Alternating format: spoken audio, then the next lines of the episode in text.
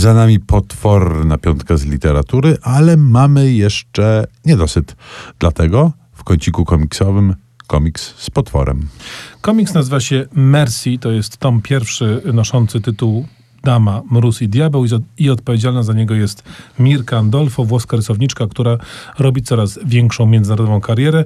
Tom pierwszy, który dopiero wprowadza nas y, powoli w świat, to jest jakiś nie do końca określony dziki zachód. Y, Nie do końca jeszcze wiemy, w którą stronę fabuła się potoczy, ale już wiemy, że jest tam strasznie. Do miasta przyjeżdża pewna piękna kobieta o takiej anielskiej, bladej twarzy. No ale my, którzy śledzimy kadry tego komiksu, dość szybko zdajemy sobie sprawę, że no, piękna to może ona jest, ale i potworna zmienia się w straszliwą kreaturę, istotę, która wysysa życie z swoich ofiar.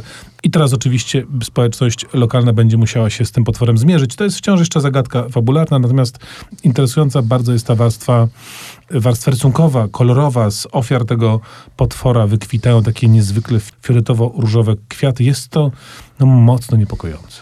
No dobrze, bo co innego o potworach czytać, a co innego je zobaczyć.